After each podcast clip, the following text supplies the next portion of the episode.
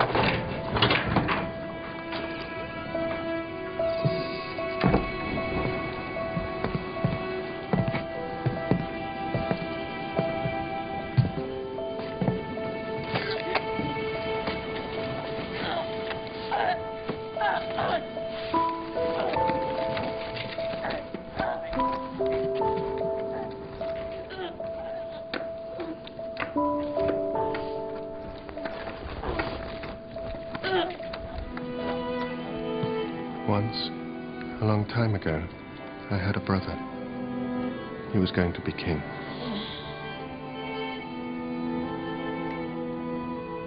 But he was never crowned.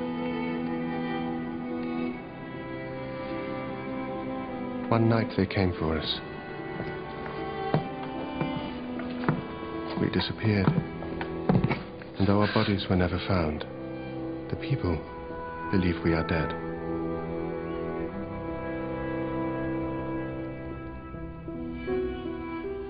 So little is known of the fate of those two souls. But this much we do know. For only 77 days, England was ruled by a 12 year old Prince of York. Edward and his brother Richard were imprisoned in the Tower of London. They were seen playing outside together on a summer's day in 1483. And then they were never seen again. Unless you believe the story of a man who appeared eight years later. My name is Richard, Duke of York. I am back to claim my throne. Le roi est vif. He was royally received all over Europe. Ireland gave him men. Scotland gave him their king's cousin as his bride. He landed on the shores of England with an army of 8,000. His supporters proclaimed him King Richard IV. He was ready to face his foe. The House of Lancaster now ruled England. Henry Tudor had beaten the Yorkists in battle to take the crown. Now he would finish them off once and for all.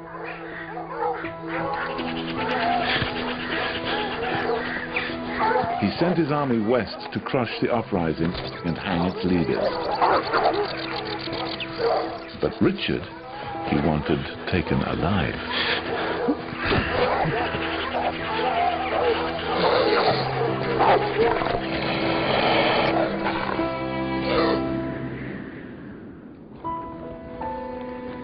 He was dragged back to the very place where the princes had been held.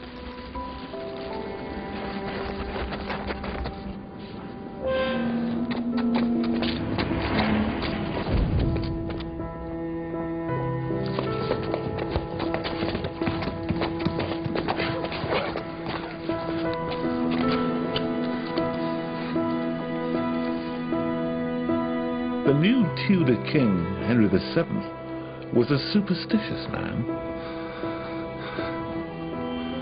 known to consult an astrologer before making any kind of decision.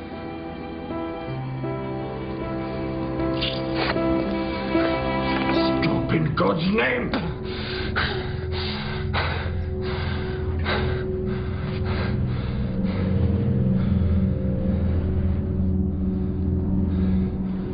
The young man had too many friends among the ambassadors of Europe to simply disappear.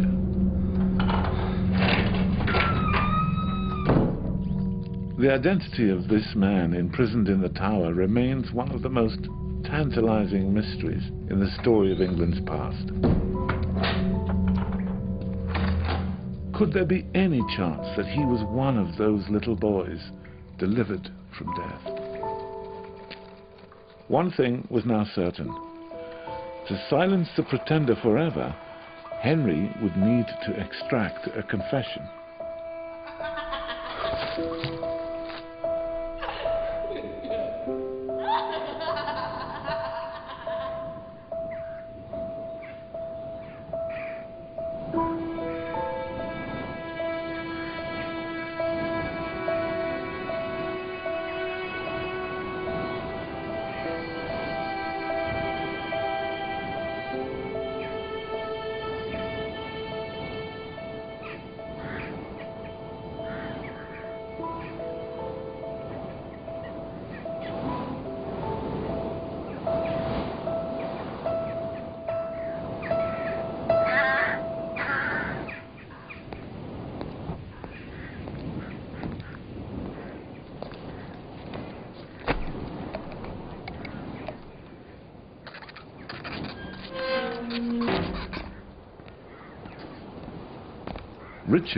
Had lost on the battlefield. But was this the real contest?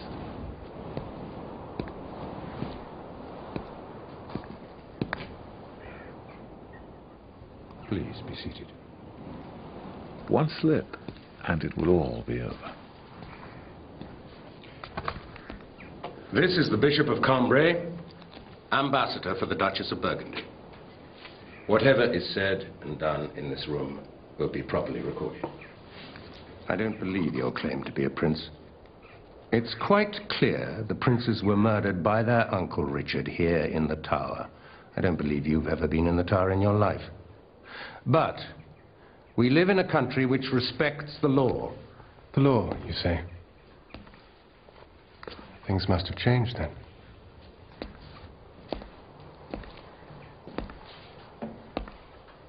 What is your name?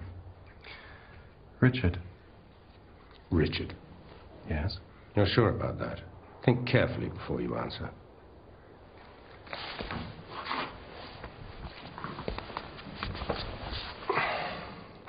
Well, to speak more truthfully, and we must speak the truth, for there are witnesses and a scribe present, I would have to call myself Richard Plantagenet, the fourth of England, Duke of York, Earl Marshal of England, Duke of Norfolk, Earl of Warenne and of Nottingham, Lord of Segrave, Mowbray, and Gower. Do you need me to repeat any of that? Since when have you been referring to yourself by those titles? Uh, since my first marriage, to Anne, Duchess of Mowbray. Alas, no dead. When did she die? Can't remember. You can't remember when your wife died. About 1482, I think. I didn't pay much attention. I was only nine at the time. Are these your clothes? Uh, yes. They say they cost a king's ransom. Well, the clothes make the man. Only a king has the right to wear cloth of gold. I know. But wearing cloth of gold does not bestow kingship. I should hope not. They say they see in my face the image of the last rightful King of England. My father, Edward IV. A person might use a portrait as a model.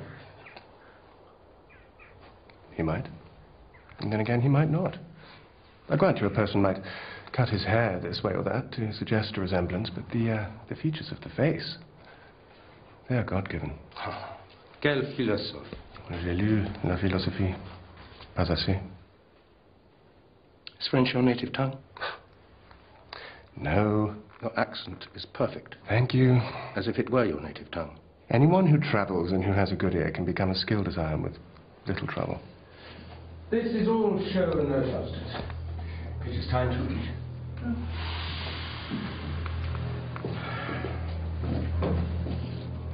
Of all the forces that guided the king, the most powerful was his mother. It was because of her Lancastrian blood that he was born sixth in line to the throne. Lady Margaret Beaufort, pious and pitiless. Why is Cambrai here now? A courtesy visit, or so he says. The Spanish ambassador arrives this afternoon. Ambassadors always arrive at the worst possible time. It's part of their skill. Well, Spain surely won't give us Catherine of Aragon for our grandson if they get any suspicion we're not secure on the throne. Will you send for the king? No. If Henry comes, it will give Europe the message that he thinks the Pretender is a serious threat. I'll come myself.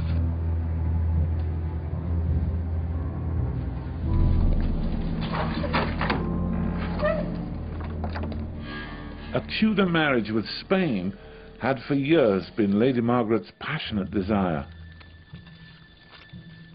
Once consummated, it would place her family on Europe's high table, keeping company with the world's elite.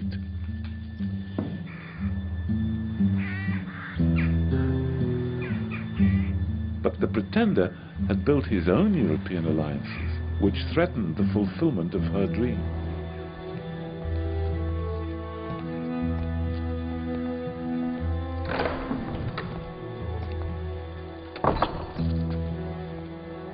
Lady Margaret knew she needed to bring the interrogation to an end swiftly and decisively. This task she had entrusted to a man thought by many to possess the most cunning mind in England. You're not Richard. You're not a duke. You're not of the House of York. You're not even English. You're a puppet and a pawn, and you will pay the price for what you have done. Do you think I'm afraid of you? Ask me your questions, trick me if you can. But remember this. I am Richard, Duke of York, the last rightful heir of Edward IV, and I am your king. And I say before these witnesses that when this is over, you will kneel to Richard IV and beg for mercy. 1483, King Edward dies. What happens to Richard? Answer the question. On April the 9th, I went with my mother to take sanctuary at Westminster Abbey. And your brother went with you? No, my uncle had taken him to the Tower to prepare for his coronation. When did you join him? For a few weeks, I stayed quietly with my mother and sisters. We weren't allowed out. Then one day, my Uncle Richard came for me. He embraced me, gave me warm words, and said he'd keep me safe. Then I was taken by boat to the Tower. So, your life in the tower. We had a few familiar attendants, men we'd known at our father's court.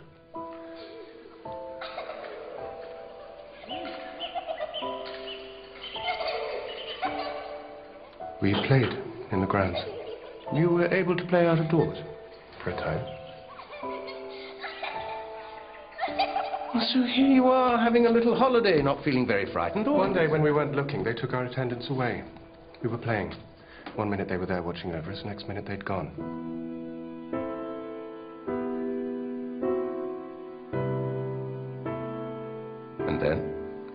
Us. They put us somewhere further inside the tower. We weren't allowed outside anymore, and we were kept locked up at all times. Your brother was inclined to be melancholy, was he not? He was in severe pain. He had a disease in his jaw. From the moment they took our attendants away, he was convinced we were going to die. Did anyone come to see you? There was a doctor. He'd been in our father's court. He came to see Edward. What was his name? Uh, something to do with silver. He was an astrologer. An alchemist, too, one of my father's closest advisors. What was he like? He was a kind man. He seemed... He seemed the last bit of safety. The last link with the world we'd known.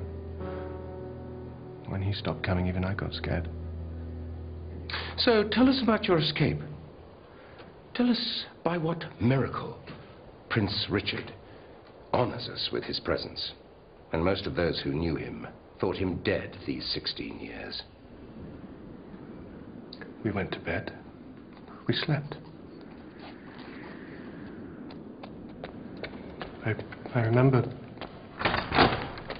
half waking up and seeing two men uh, standing beside my brother's bed. I was used to seeing guards in the room, so I didn't pay any attention. Guards in the room at night. Yes, they check on us several times most nights.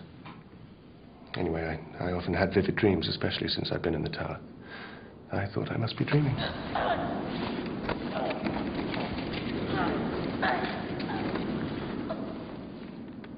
When I woke up, I was in a boat.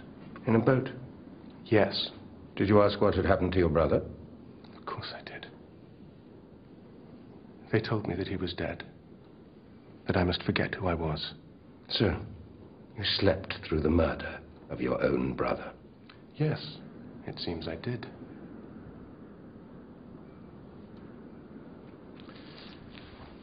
When had the doctor stopped coming? I don't remember exactly. A week, two weeks. Argentine. I remember his name now. John Argentine.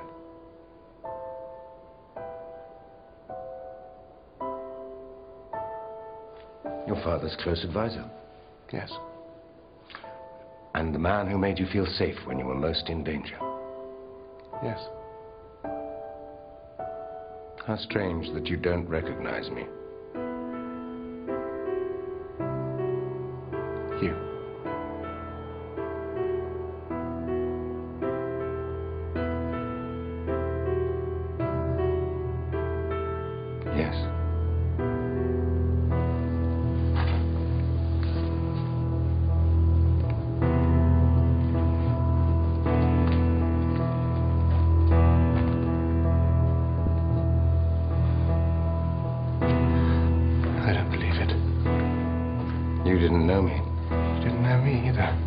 Because you're an imposter.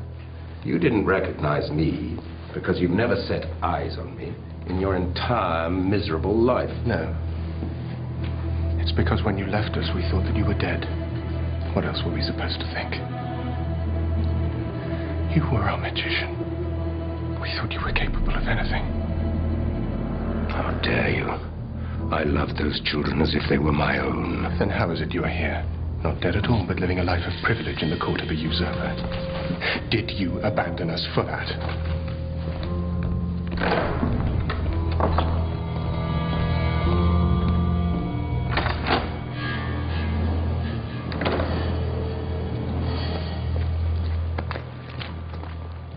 Dr. Argentine knew that the prisoner had won the advantage by creating just sufficient reasonable doubt.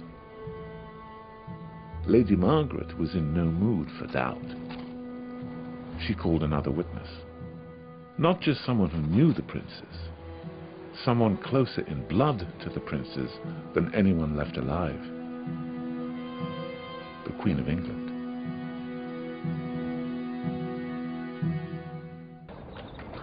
The Spanish ambassador had arrived, and it was true indeed that his timing could not have been worse. He was at court to negotiate a royal marriage, but there was now a very real danger that he would be distracted. The ambassador for Burgundy would surely have told him that the interrogation had not gone well for the Tudors. These two highly influential diplomats were the jury, and their verdict could decide the fate of the Tudor dynasty.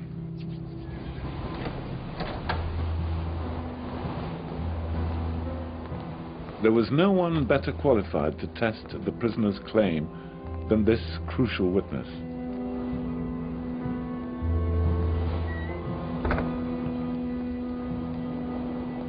Elizabeth of York was clearly unhappy to come into the presence of a man who violated the memory of her own long-lost brother.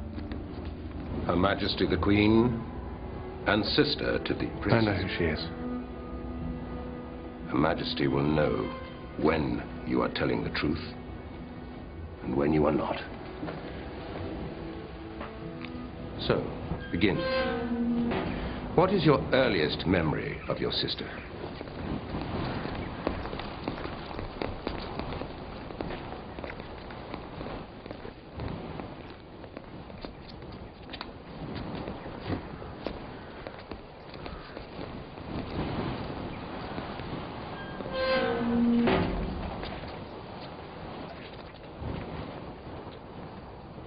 Allow me to introduce myself. Dr. Rodrigo Gonzalez de Puebla. I feel sure that my colleague, the Bishop of Cambrai, will continue to inform me of events to date. However, I do wish to stress that this imposture is not the matter that I'm here to discuss. So, the sooner that it is concluded, the better. For all of us.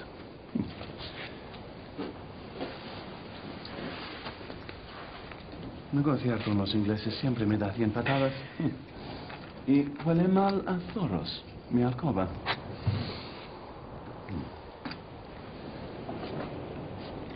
What do you remember of normal family life? Normal? there was no normal. Up in our schoolroom, our mother is telling us stories of how she's descended from Melusine, the serpent woman. Course, we had to pretend we didn't think she was completely mad.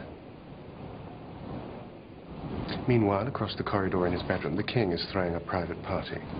It Might be one or more of his three regular mistresses and any number of passing fancies of either sex. He'd try anything at least once. He had an adventurous palate and a huge appetite. If it was alive, he'd fuck it. And if it was dead, he'd eat it. How can you claim to be who you say you are, yet show such disrespect to the Queen by speaking so insultingly of her family? I show no disrespect, and I mean none. I'm simply telling the truth. By telling the truth, I prove who I am. He kept a feather by his bedside and on the table at all times. He'd stuff himself until he could eat no more, and then use it to make himself sick. Then he'd stuff himself again. Make him sound like a monster. Grotesque, repellent. No, he wasn't. At least, whatever he was, it didn't seem to put anyone off. Everyone loved him. The effect he'd had just walking into a room, you'd see it. He could seduce anyone, and they all came back for more.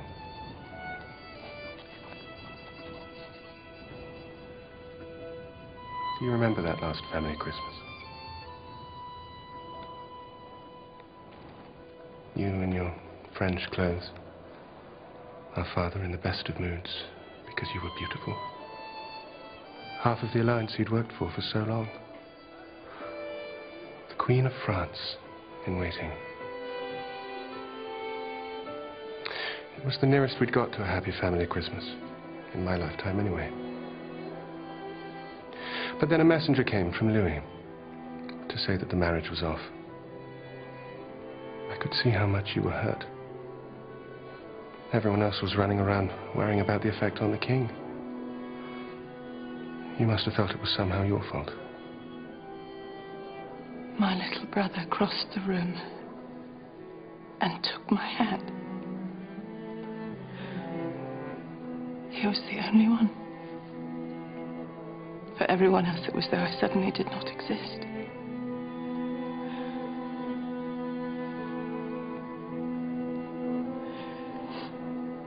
Queen behaved as though she was angry with me but wouldn't say. The King couldn't even look at me.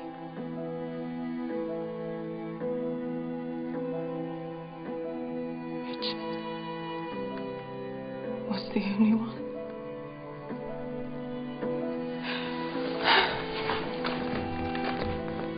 Your Majesty? I will return.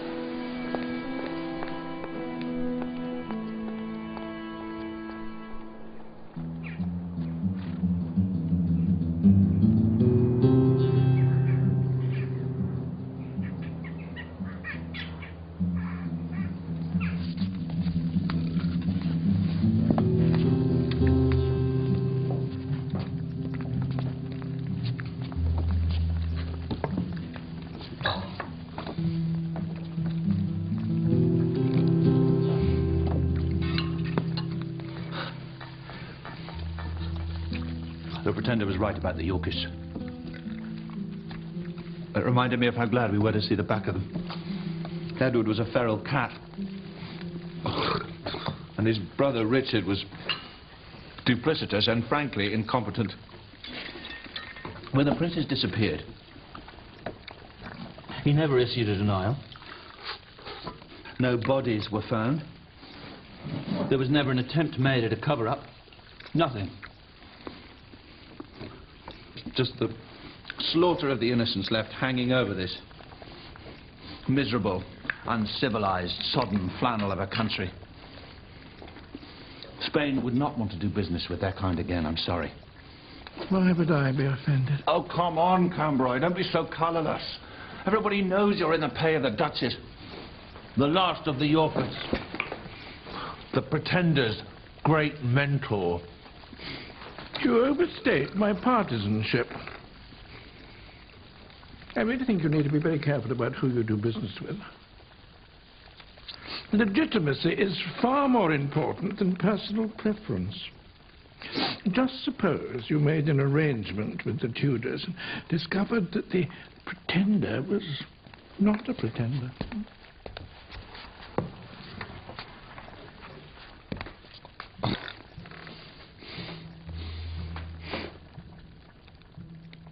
He may have claimed to have been a disinterested observer, but the Bishop of Cambrai was as partisan as anyone in the interrogation room.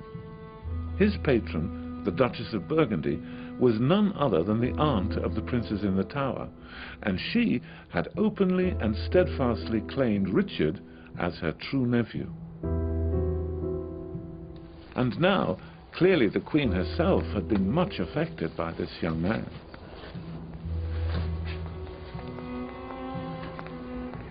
All her life, Elizabeth, daughter, sister, niece, and wife of kings of England, had been used as a political pawn.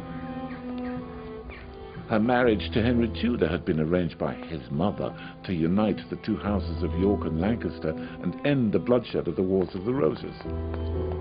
But it seemed that the arrival of this lost brother, grown into such a man, had reawakened her own sense of Yorkist identity and independence. What is the wound on the prisoner's neck? What is the wound on the prisoner's neck? I believe it may have happened on the night that he was brought here, Your Majesty. Have some hot water brought here. Must be tended.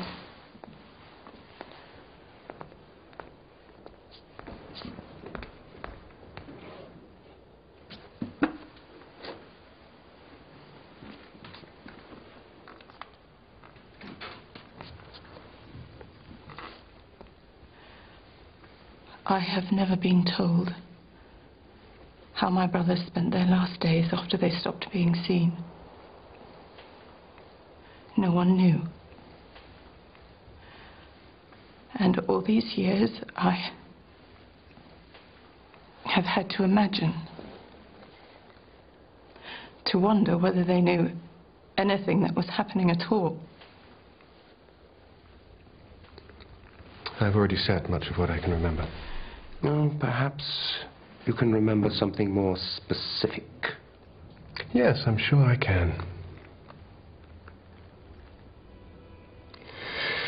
Edward was king, though uncrowned. Since being in the tower, he'd already been working as the king, signing charters and letters. And the date had been set for the coronation.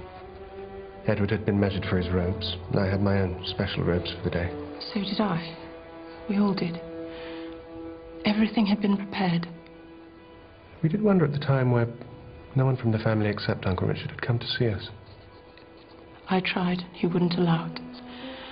Whenever I asked, he just kept saying soon. That's what he said whenever I asked. But there were the robes. That meant we would see you all again, Edward would be crowned, and we would leave the tower. Day of the coronation dawned. We got dressed. We waited. And no one came. I remember the sun moving around the room. Edward sitting there, all dressed up. ready to be crowned king. And he never said a word. Well, didn't have to. We both knew what it meant.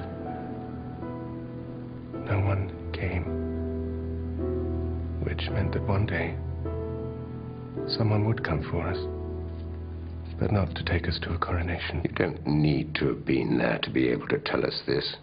Anyone with a vivid imagination. My Richard had a birthmark on his back.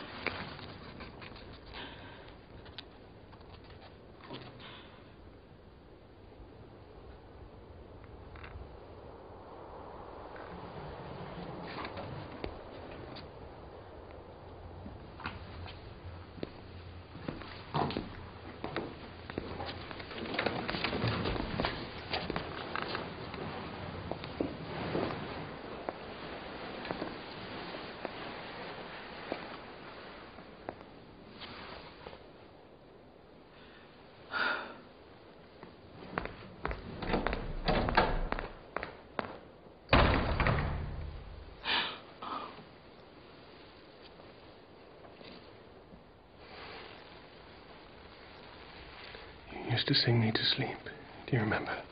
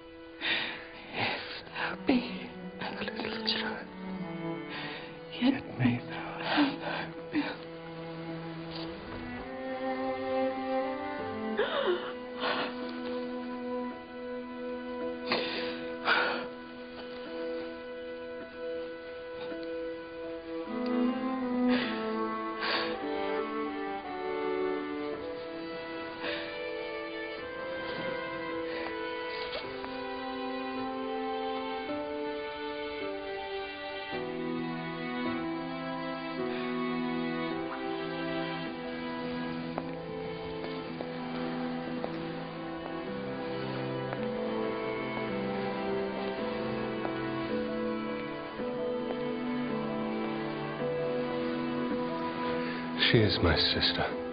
She has known me since the day I was born. She bathed me, sang to me. If she remembers a mark on my body, it's because she saw that mark when I was 10 years old or less. And if that does not content you, then I ask you, how would any one of you prove you are who you say you are?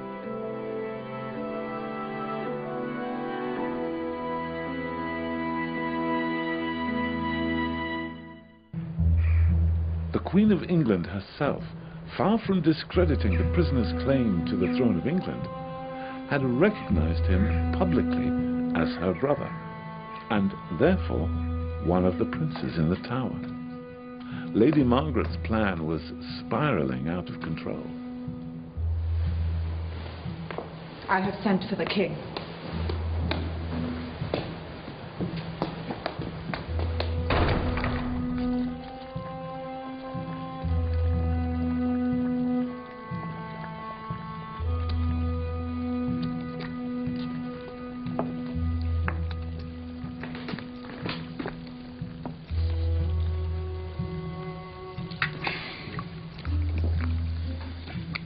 Certainly knows everyone's weak spot.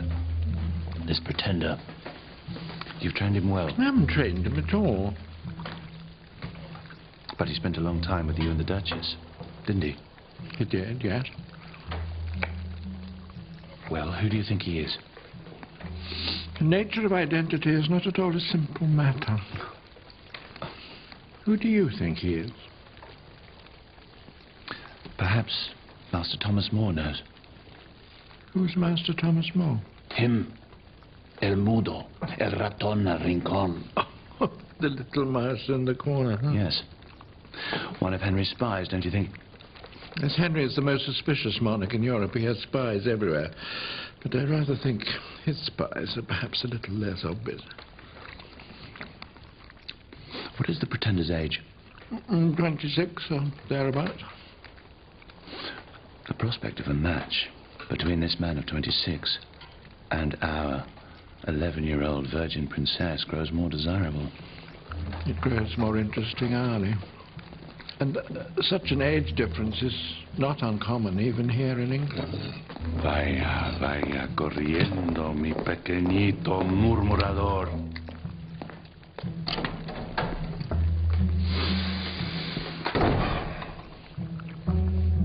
I've heard that Henry is on his way. So, he must think he's in trouble. Europe was leaning towards the pretender. But the bishop was right. My Lord King Henry didn't need me to be his spy. It was my duty simply to make a record according to his will.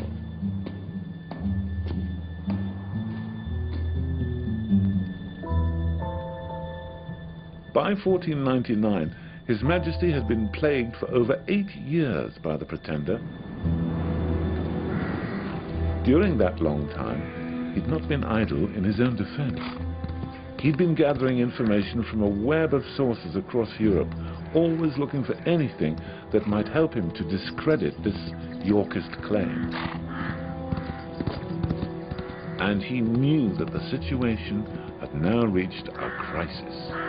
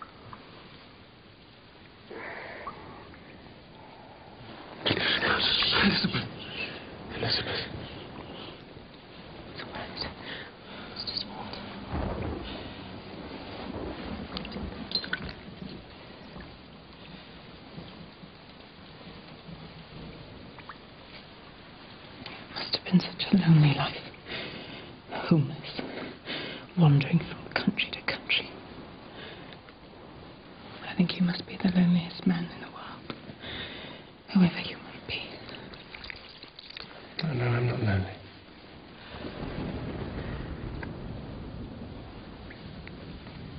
I have the love of a beautiful woman.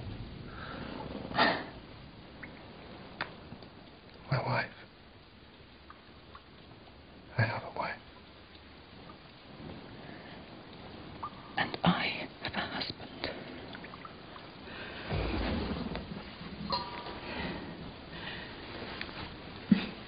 What?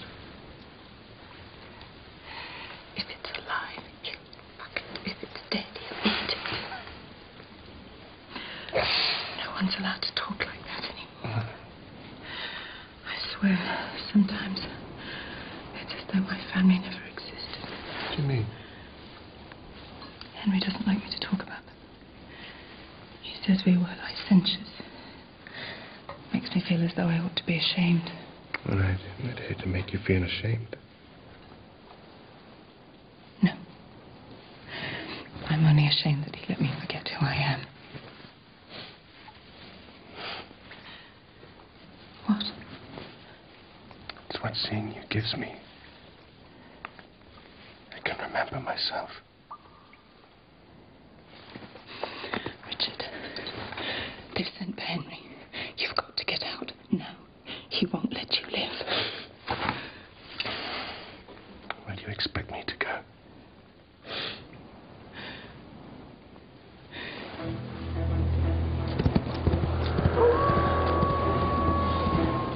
For the king, too, there was no going back now. He was haunted by a dark prophecy from Dr. Argentine. My lord, the alignment of the planets is not favorable. Your life is in great danger all year. The deep divisions within the kingdom have not yet healed.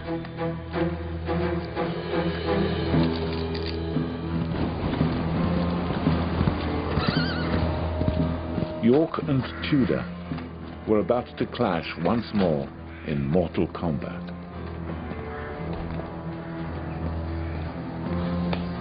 Your Majesty. What is it, Dr. Argentine? If Your Majesty will permit, I think a stool sample. Of course, come along.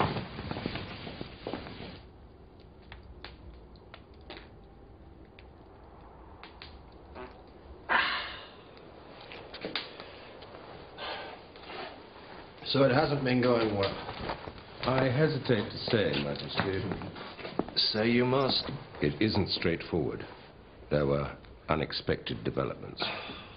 We have to deal with him once and for all, John. I know. I have some new information.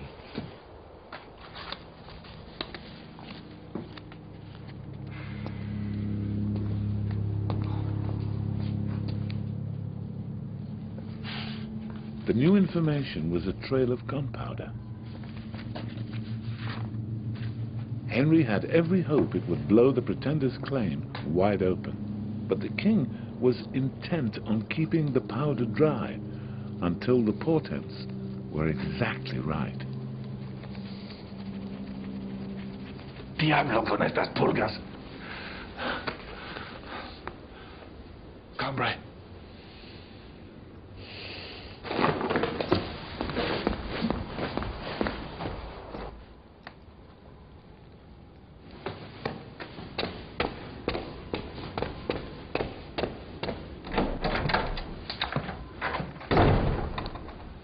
Your Excellency. Mierda.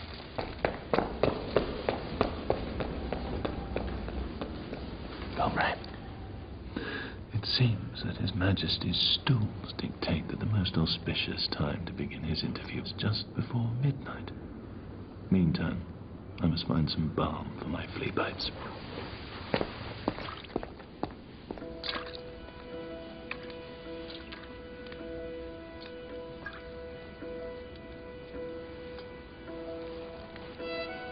The royal princes, Arthur and Henry, were nursed and guarded day and night.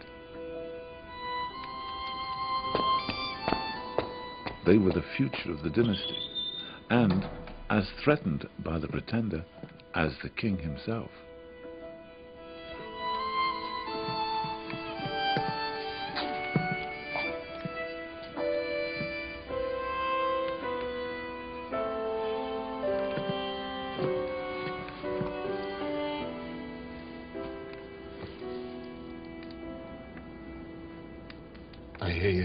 Restless night last night. No. I would say it had been many years since I slept as soundly. I'm surprised at you, Elizabeth. I thought I could count on your loyalty. I thought your son could count on his mother. I surprised myself. Not for what I said or did yesterday, but for how long it has taken me. Elizabeth. You are the Queen of England. Yes, Henry. I am Queen.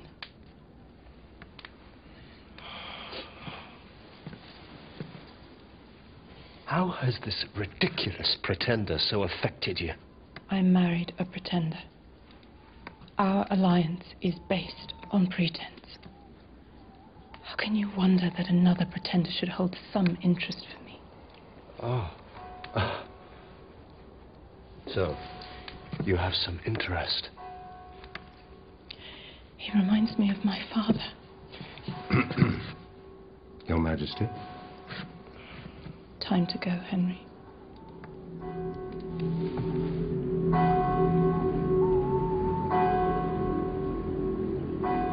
It's an extraordinary and affecting story that you tell.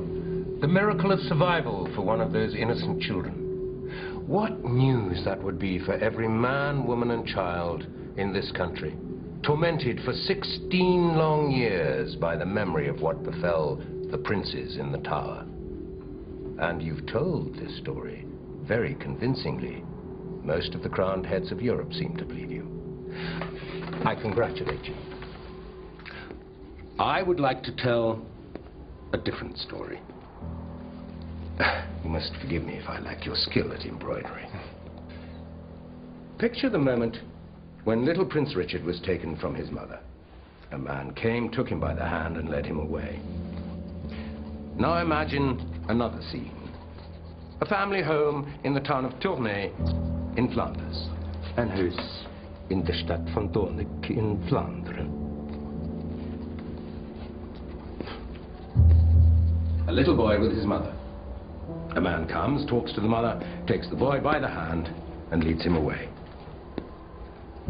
The little boy from Tournai was called Perkin Warbeck. We have a portrait of his mother. She's a pretty woman. Hmm, I'm sure every mother would wish her son to say that of her. Especially when she hasn't seen him for many years. And when he only writes to ask her for money. We have here a letter intercepted on its way from England to Flanders.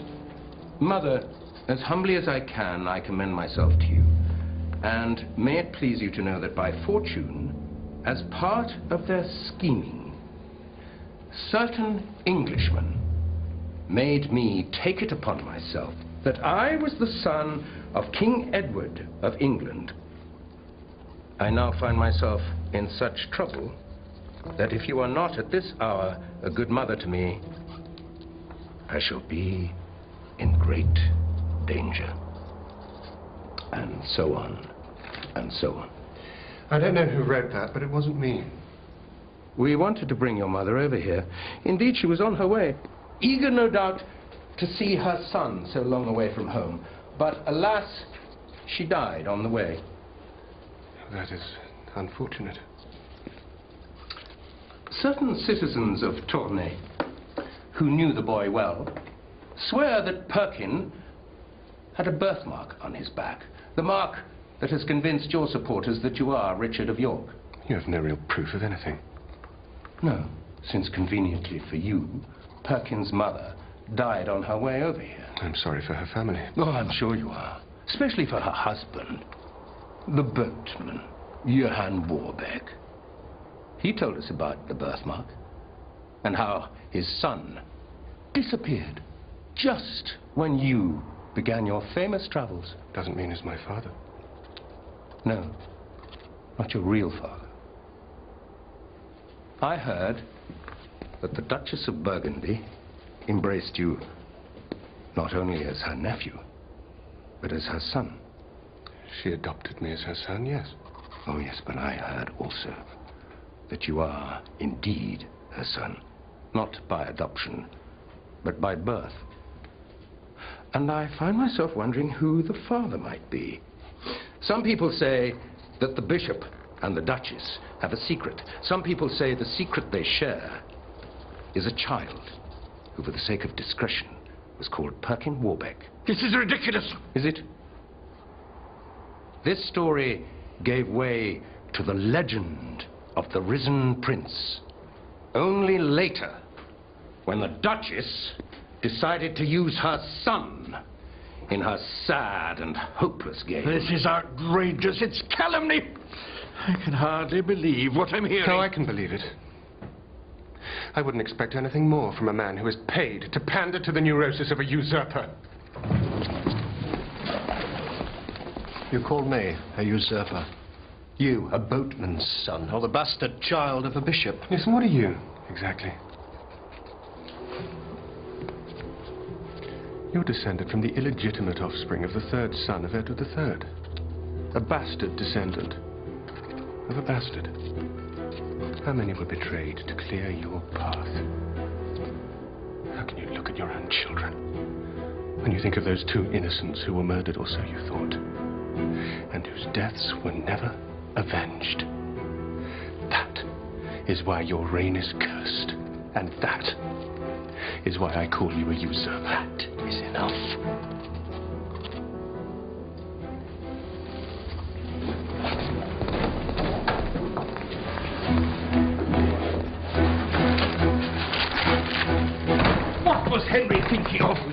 Pretender is looking rather too convincing. Perhaps he was creating a diversion. I'm glad I have your support. You do. Of course you do.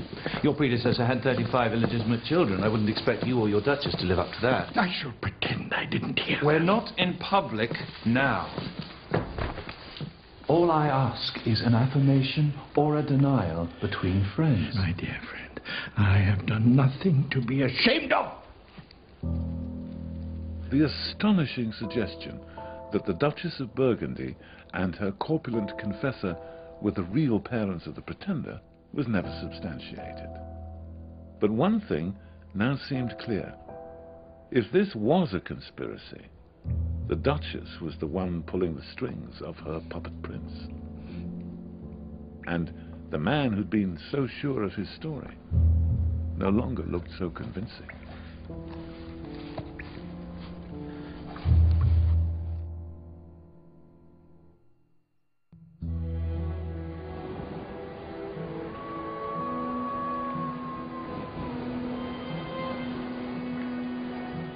So the man who would be king of all England was just the son of a common boatman, if the king's spies were to be believed.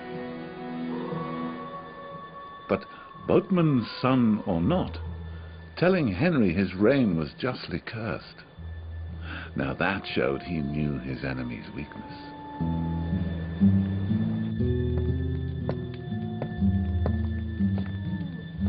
Don't tell me that you too believe he is the lost prince.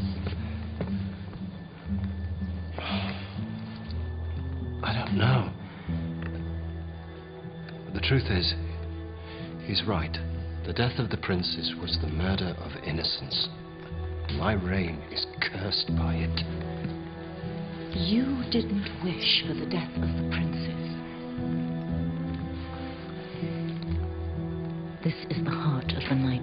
Through for so long. This is when the crucible blackens and all seems dark, all seems lost. The light is only light because the darkness has passed, and it will not pass unless you go through it.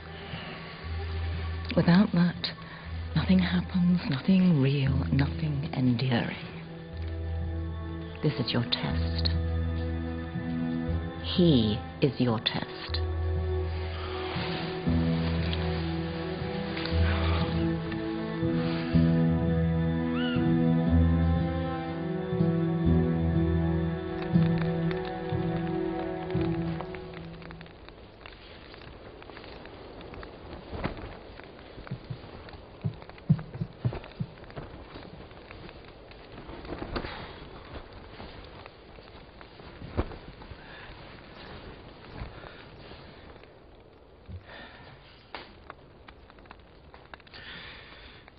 Let's just suppose that he is indeed your brother.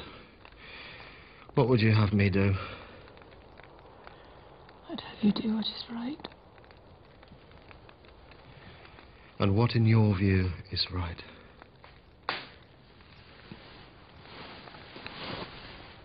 Find the truth, Henry. And live or die by it.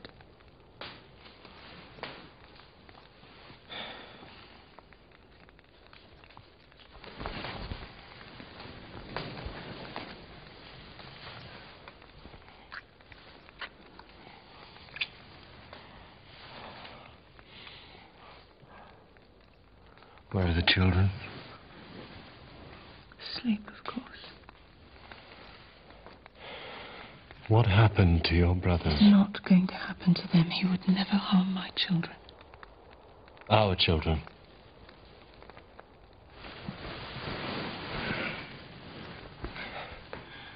Even if you are prepared to sacrifice their right to the throne, you must know that to be a good king, and to keep the peace that I have worked so hard for, he would have to destroy any threat to his security, regardless of who they were. You must choose. Your brother, that's who he is, or your sons. You can't save both. You don't mention my husband.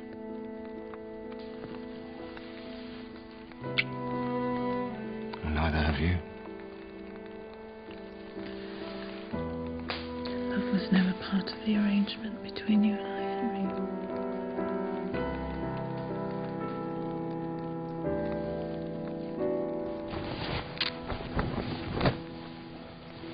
Never part of your arrangement, perhaps, Elizabeth.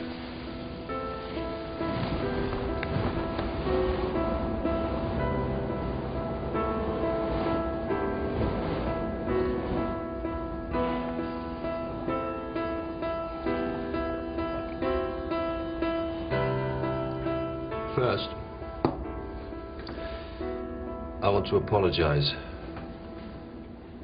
for any lack of respect we may have shown to the Ambassador of Burgundy and Bishop of Cambrai.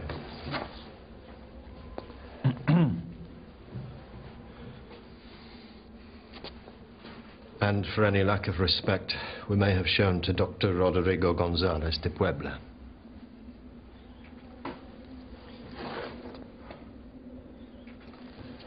A random likeness, some fancy clothes, good hairdresser.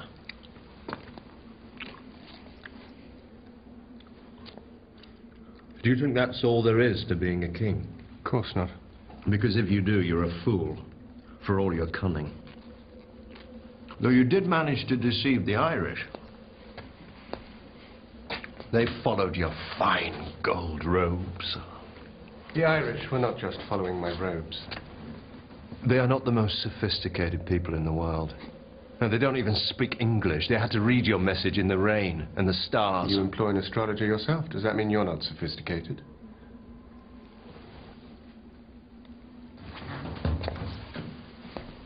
It means I am more sophisticated in my use of astrology. Then what about my memories? How could I know the things I've told you? You could have borrowed or invented those. Borrowed? From whom? From the Duchess of Burgundy. Hmm? She was King Edward's sister. Which is why it's so significant. She recognized me. But even she wouldn't know the secrets that uh, brothers and sisters share with each other.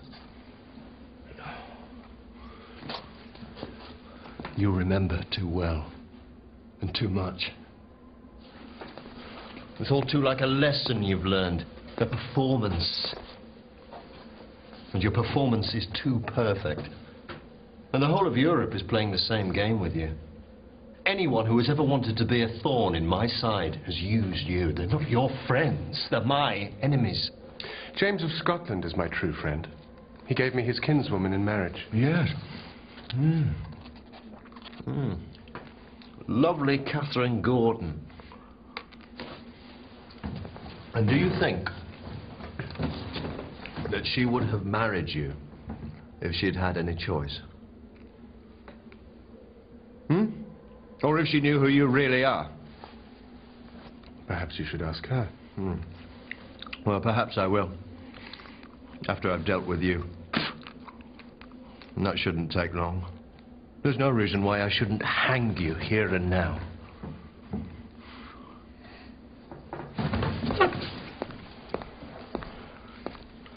You are a fake.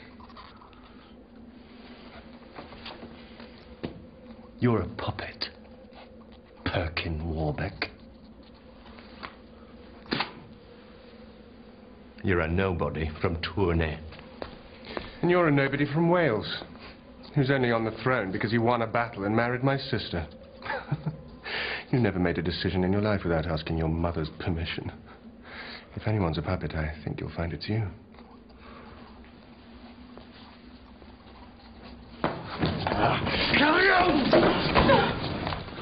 My lord! Go on, Henry, kill me. You can do that if you want to. But it won't be the end of it. I have a son.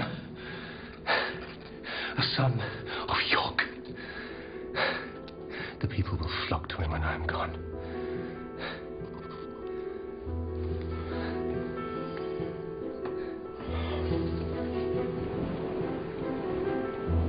Consequences of this revelation cannot be exaggerated.